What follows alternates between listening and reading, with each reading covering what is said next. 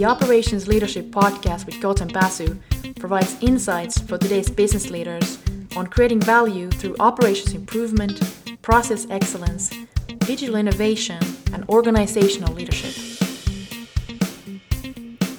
Our guest for this episode of the Operations Leadership Podcast is Pekka Malo. Pekka is an associate professor in the Management Science Department at Aalto University's School of Business and he has an extensive background and experience in quantitative analytical models, including artificial intelligence, machine learning, natural language processing, and multi objective optimization, to name a few. He has developed, built, and implemented these models both in a research scientific as well as a business context. So we hope you enjoy this conversation with Pekka, and if you like what you're hearing, then we kindly ask you to hit the subscribe button. Enjoy. Hello, Pekka, and welcome to the Operations Leadership Podcast. Yeah, hello. Thank you. All right, great. Uh, could you tell our audience a little bit about your background and experience, and mainly what got you into uh, or interested in management science, operations research, and maybe math in general? Well, um, I got background in uh, in quite a number of disciplines, so mostly in mathematics uh, and statistics. But uh, then I also have uh, done a business degree, and um, uh, yeah, the reasons why I, I, mostly got interested in uh, in management science operations research was that, I mean, it kind of offers a nice intersection between the practical side and the technical disciplines. Mm. So it's not just doing theory, but also nice applications. Yeah, I can imagine that uh, with the increased uh, attention on business analytics and use of multinational mm. companies using analytics and AI and machine learning that that is also quite uh, a hot skill. Yeah, uh, there's a lot of demand. Yes, good on that side. Very good, very good. And you also have an extensive background with many of these quantitative models. Mm-hmm. Uh, we mentioned AI, machine learning, these multi-objective uh, optimization. So when you look at a certain application or a problem. Uh, could you describe your process for picking the appropriate mathematical model for the given, let's say, problem or application?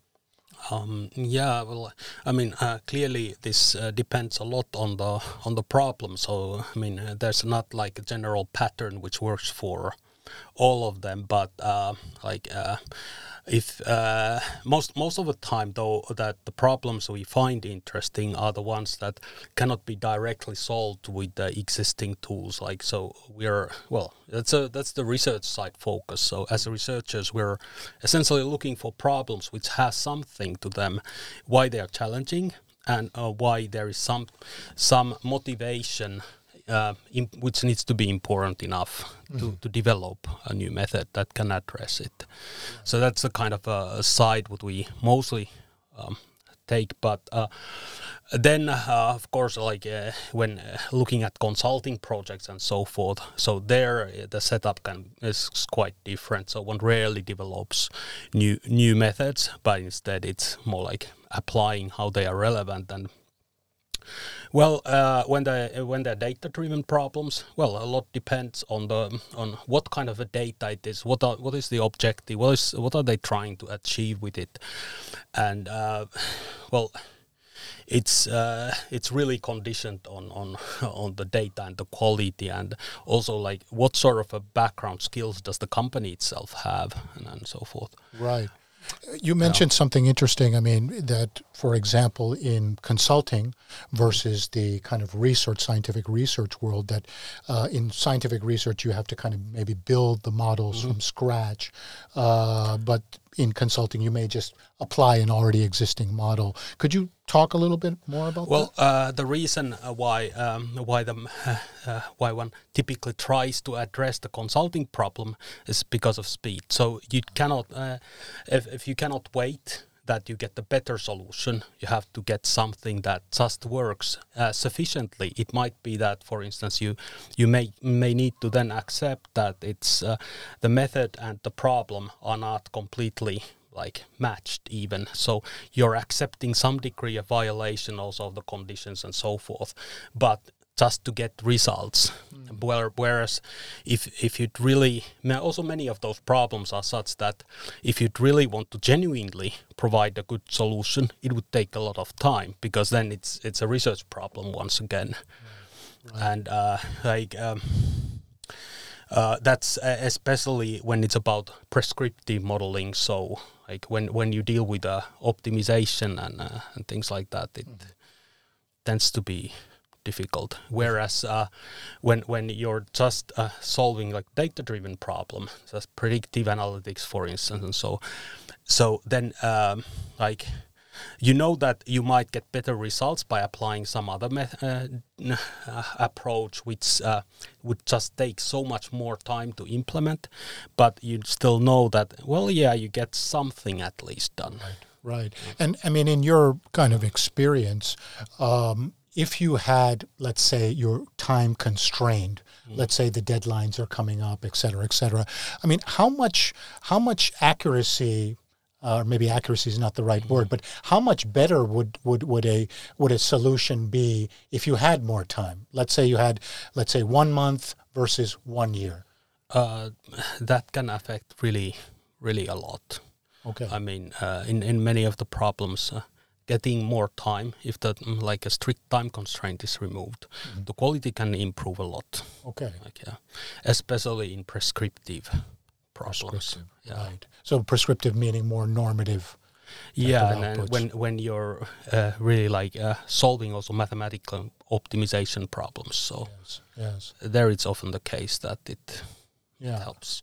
And and in management science and quantitative methods, and especially analytics, you have the segregation of diagnostic, descriptive, mm-hmm. predictive, and prescriptive. So, where do you see, uh, you know, the analytics and kind of these models where is the majority is it going to predictive type of models or it's uh, in descriptive and uh, predictive right. so i mean uh, like that because they're easy mm-hmm. you can uh, you can quickly get something done. And uh, and uh, the thing is that um, it there are also setups where uh, which are not so demanding regarding the background skills of people.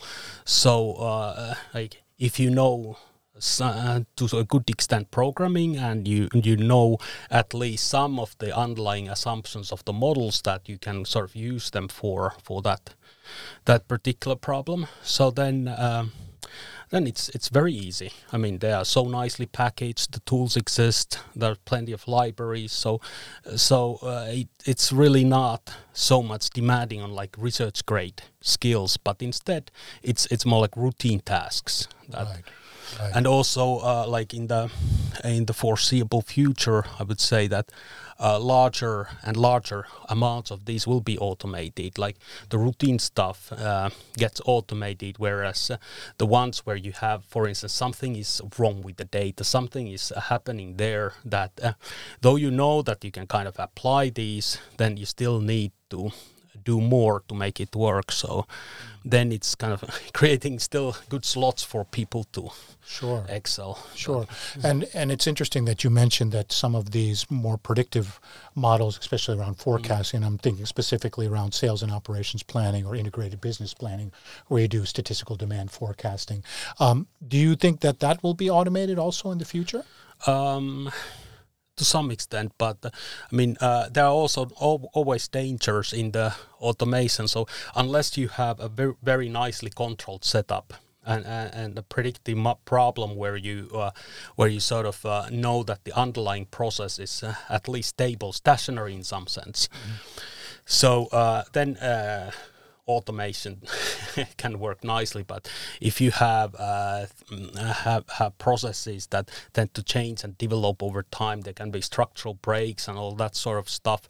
So uh, then it's uh, increasingly more difficult to automate because you need to make also judgments that to what extent you can use the historical data mm. because it might uh, get already outdated just because for instance there's a law has changed or or something in the economy has changed there's been new major technology that has caused a dramatic change and and yeah. or in if you're modeling like uh, sensor data there could be if the machinery gets replaced well it's a new process. I mean, what do you do with the historical data then? It's not perhaps any more relevant there. Yeah, so. yeah.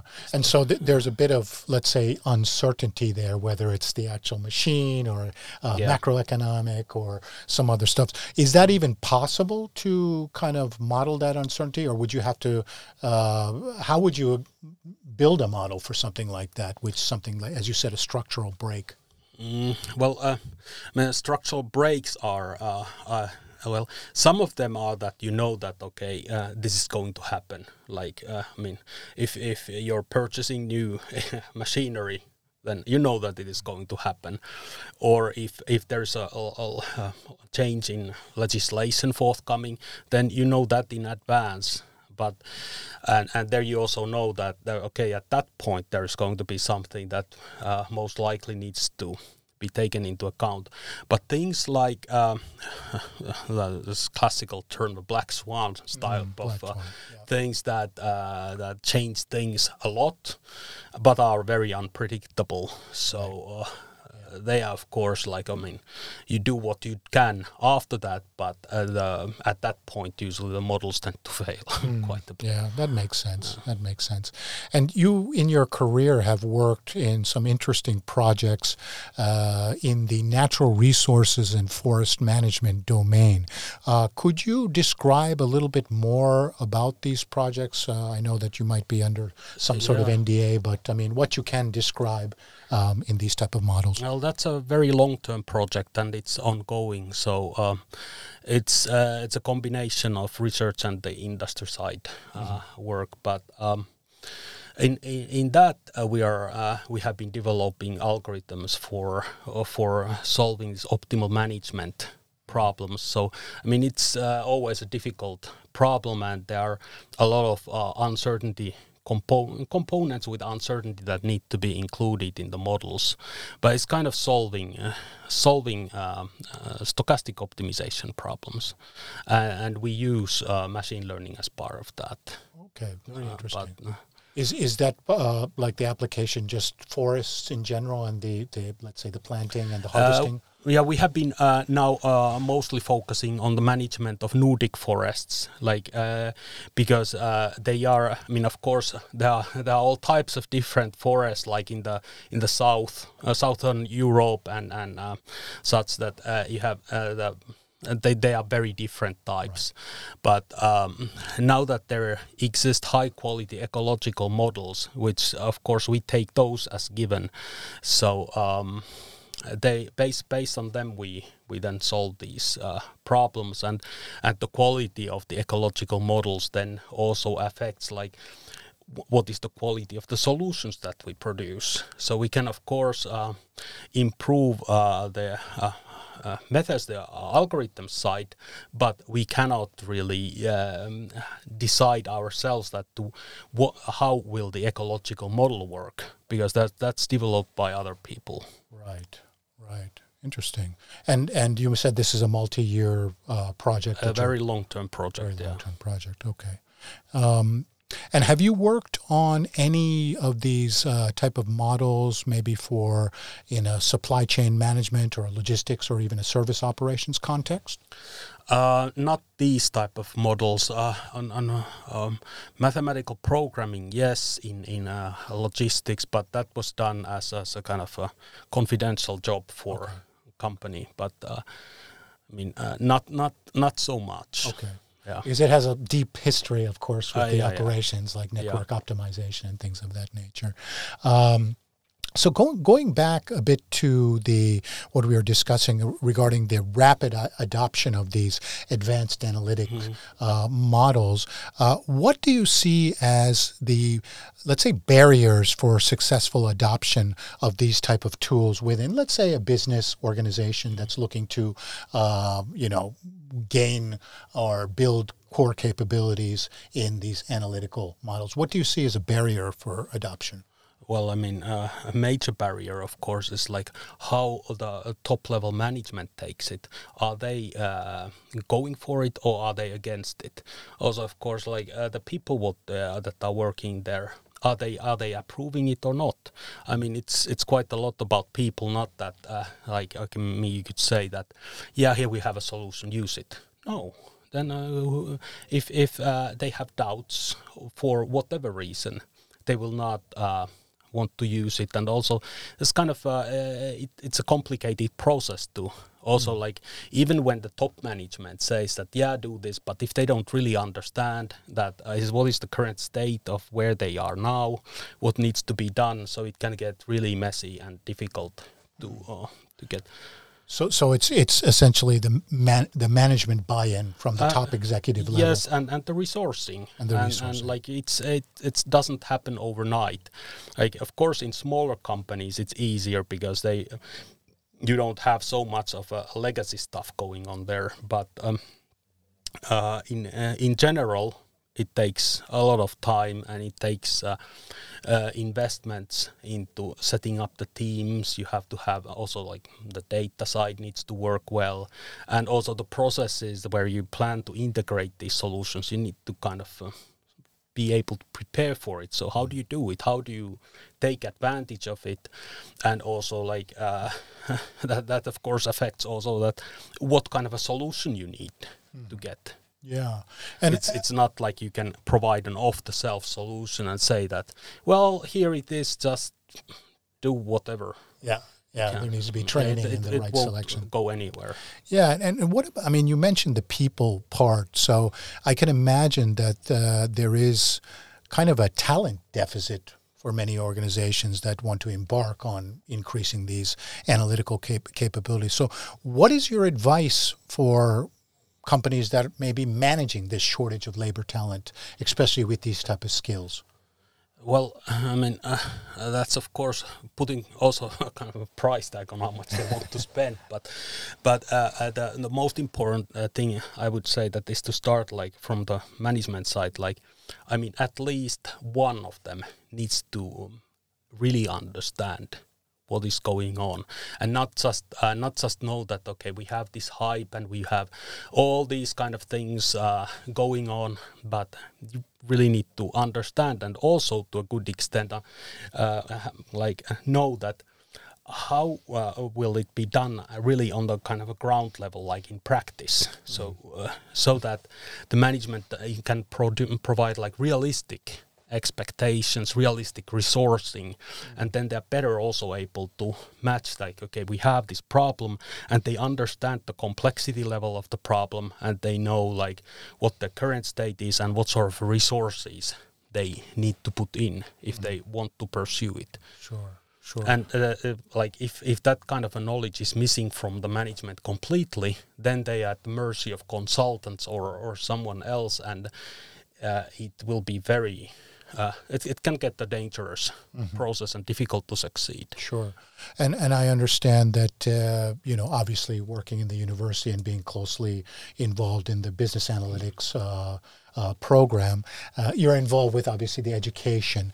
Um, is it possible to, let's say, upskill or retrain somebody that may have had a degree in statistics 10, 15 years ago uh, to some of these newer models that you're talking oh, about? yeah, of course. I mean, uh, the then well, what these newer models are like, most of them have been invented a long time ago, but it's just that the computational side has picked up, so they they can now be implemented on a scale that is just uh, hugely large, like neural networks. You, you, the components, what they're using, like many of them have uh, have uh, kind of ancient, but they're able to stack them up and in much much big to arrive at much bigger models and. Well, I, I, of course, I'm not saying that there haven't been any proper innovations. Of course, there's been proper innovations as well, but uh, like the groundwork has uh, has existed there. Okay. So, in your view, if somebody is skilled in, let's say, uh, mathematics or statistics, then it wouldn't be that much of a difficult jump to some of the new yeah, newer no, models. No, it wouldn't. Okay. And also, like, uh, if uh, if a business guy wants to get an understanding on the uh, on the background, I mean, I mean, uh, like, not wanting to aim for a technical position, but uh, to become a person who understands sufficiently and is able to manage the stuff i mean that's also uh, very much feasible. Mm-hmm. but like aim starting with the business side and then aiming for purely technical side like i mean uh, that uh, that will require like almost like completing another degree in computer science in parallel or yeah. or stuff like that. Okay no, that's interesting. And uh, speaking of innovations, uh, what is your view on uh, these generative AI tools such as uh, Chat uh, GP, which has garnered a lot of attention in recent weeks? Well, there's a lot of hype, nice thing, but uh, when if commenting as a researcher, um, very tricky to kind of um, really see what is the true value of of that. Uh, there's an innovation, yes, but it's also uh, like quite opaque or difficult to evaluate from a research perspective. And most of these modern language models that are being used is that, I mean, uh, in order to replicate it, you would need a budget of uh, say 10 million euros or so easily, or even more, to just get the same thing retrained it's ridiculously costly. So I mean that already set up like a, a major hurdle. Like what what um, why as a researcher we may not have such a huge interest for like uh, a particular uh, model that there is. So uh, rather, it would be more like then seeing that is there something on the technical side, like the the underlying elements of it that could be improved. But even there, it would be then like if you arrive at another solution, then that you you have the computation issue again, and, and a spending of money. So the it's uh, it's a nice thing, but also also these technologies like uh, I mean when that they're trained on huge data sets, and it it takes also a lot of uh, like critical attitude and a critical mindset from people. Like when they apply them, they need to also be aware that of the uh, how it works on the, on a kind of uh, um, the main ideas at least in order to be able to protect against the kind of mistakes what these do and and because you can easily get misled by the results that look on the surface uh, appealing and good but are absolutely wrong mm. yeah. yeah i've heard that that as kind of a complaint yeah. especially with this program that it's it's giving out biased yeah. output. Yeah. Uh, was that actually programmed before? to have that kind of bias there? No, I mean, uh, like when usually uh, in the machine learning things, uh, the bias is in the data, and, and like in the setup, uh, you it's it's not uh, that intelligent. At least the ones that are currently known. I mean, none of them is is like doing genuine inference like humans do, but instead, I mean, it's kind of uh, has the data. It has seen a lot of a lot of stuff, and then based on that, it generates uh, what uh, like based on its history seems reasonable right. there. And there, the the machine, of course, itself does not have any ability to judge whether it's uh, giving a biased output or not. Like I mean, of course, uh, one can intentionally uh, uh, create models that are biased, but uh, that's uh, that would be very rare and very weird uh, thing to do. Like biased in a sense, like that you would want to deliberately create a system that can mislead in terms of its answers. That's that doesn't sound like no no. Yeah, yeah. Yeah, well, it's uh, I guess possible for some uh, evil things, but sure, no, no, yeah. no. And I guess there's a lot of now new competitors coming up with these uh, generative AI as well yeah. from ChatGPT. So is is that something that uh, you see a lot of competition uh, in the future with these kind of natural language processing based? Um, uh, a lot of competition, but among those who have the budget So I mean, in order to compete in the field, you need to have this huge budget Okay. to invest in. So, so you need a lot of computational power uh, to do it. So that, of course, uh, immediately puts a limit that uh, whether you're able to do it or not, or whether it even makes sense to participate in the compet- competition. Got it. Yeah. Just because, like, uh, even if you want to evaluate one of the solutions and say that you want to still improve it, so you kind of uh, have even higher demand for uh, the computational power than Understood. and Understood. uh, so far it seems that the performance of these models has improved as the complexity has increased in terms of like uh, like how how much of units they have been stacked up so um, right.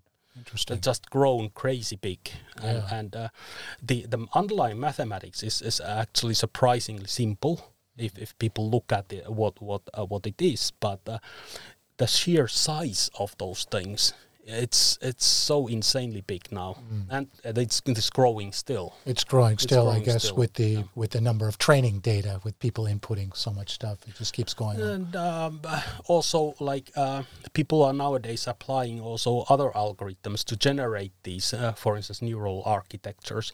So you can have a, a sort of a, uh, automation also in, in like uh, trying out what kind of a stuff will work. So they can generate these uh, network structures uh, which are then try, just tried out and, and uh, you're running like a competition between a huge number of architectures and then uh, something uh, then au- it's kind of like automatically creating like the best out of a, a large pool of trials. Right. so they're, they're kind of clever algorithms built for for that purpose, and it seems that um, in some cases they are outperforming like human engineering. Even that machines can create better architectures than people. Well, part of that is that I mean uh, they are already intractable for people. Like people understand that, like when they add a certain component type into the, uh, they they understand, of course, like we have a meaning why we do this. But when they uh, kind of uh, replicate it and and just increase the size of the model, the scaling it up, so they uh, then it gets very difficult to say at the end that Yeah. it's fascinating. Um, wh- how do you see the next, let's say, five to 10 years uh, evolution, let's say, uh, in the field of these uh, analytics? And that's kind of a broad term, but using, let's say, mathematical quantitative models to solve these various applications. How do you see the next five to 10 years developing? uh, the development, uh, I mean, that can, dep uh, in, in some fields, of course, it can be very rapid and, uh, and so, but uh, in general, uh, I, I would say that, uh, I, of course, the standard tools are, are going, because they are already kind of available, so their reach is just growing. So the basic things get, um, they are available for most and they will be able to use them. So the kind of uh, basic building blocks of analytics will get uh, uh, very commonplace. And also, standard predictive analytics is likely to be increasingly common. But then, uh, what is still going to be more challenging is that if you try to move towards the prescriptive side, like coming up with strategies or policies, like what to do, what should be done, given that you're taking all these things into account. So, that's more difficult because it also involves a lot more like uh, the human side there to define that what is the what are the objectives and what sort of constraints and that kind of stuff Right. Right. So, but do you see, like, let's say in the next uh, five years, maybe 10 Uh, years, that well- prescriptive uh, models will be more it's uh, commonplace? it's going to increase but uh, it's it's also uh, limited a lot that uh, uh, like okay there's the understanding side on the on the manager side but also like uh, i mean uh, there isn't a huge supply of people who can actually do it so there's a lot more people who can do predictive analytics but, uh, but that's uh, just more difficult right. Right. and also because it uh, sets up skill requirements more in in like mathematical programming direction and, and so And I, I think you're you're playing a let's say a part in this role for de- developing these young, eager minds here at Aalto University with the business analytics uh, yeah, curriculum. To, to some extent, to some extent. yeah, and, and do you do you keep in touch with some of the graduates uh, from the yeah, from this master's program? What are they doing these days? Uh, well, some of them I know. I mean, uh, they've gone uh, with uh, have, have like people have established companies even they've okay. started uh, uh, they've had already some ideas well they've had their studies and picked up companies but other um, i mean um, uh, i haven't kept contact with many of them okay just just a few just right. a few i could imagine that they're they're they're very much in demand Based. Oh yeah, yeah. but it's also like uh, often people struggle to kind of define what is their uh, uh, uh what is the kind of a title they have? Like, right. What does it mean? Are they going to introduce themselves as, as a business analytics, or are they going for data scientist? Mm type of things. So, and uh, that can depend uh, quite a lot on the on the blend, particular blend of studies what they have acquired from Aalto. Because yeah. I mean, it's uh, you still have the same degrees and so, but but what is under each particular degree can vary so much because we have now the opportunity that students can take courses all over the place. Right. So. I mean, they can uh, they can basically themselves decide that what sort of profile they want to create. It's not us deciding that. Of course, of that's course. what you get. But that's the that's the beauty. Yeah, yeah, yeah. That's uh, that's really good. Good, excellent. Well, this has been a fascinating uh, conversation. I'd like to thank you, Pekka, for your your time. Thank you.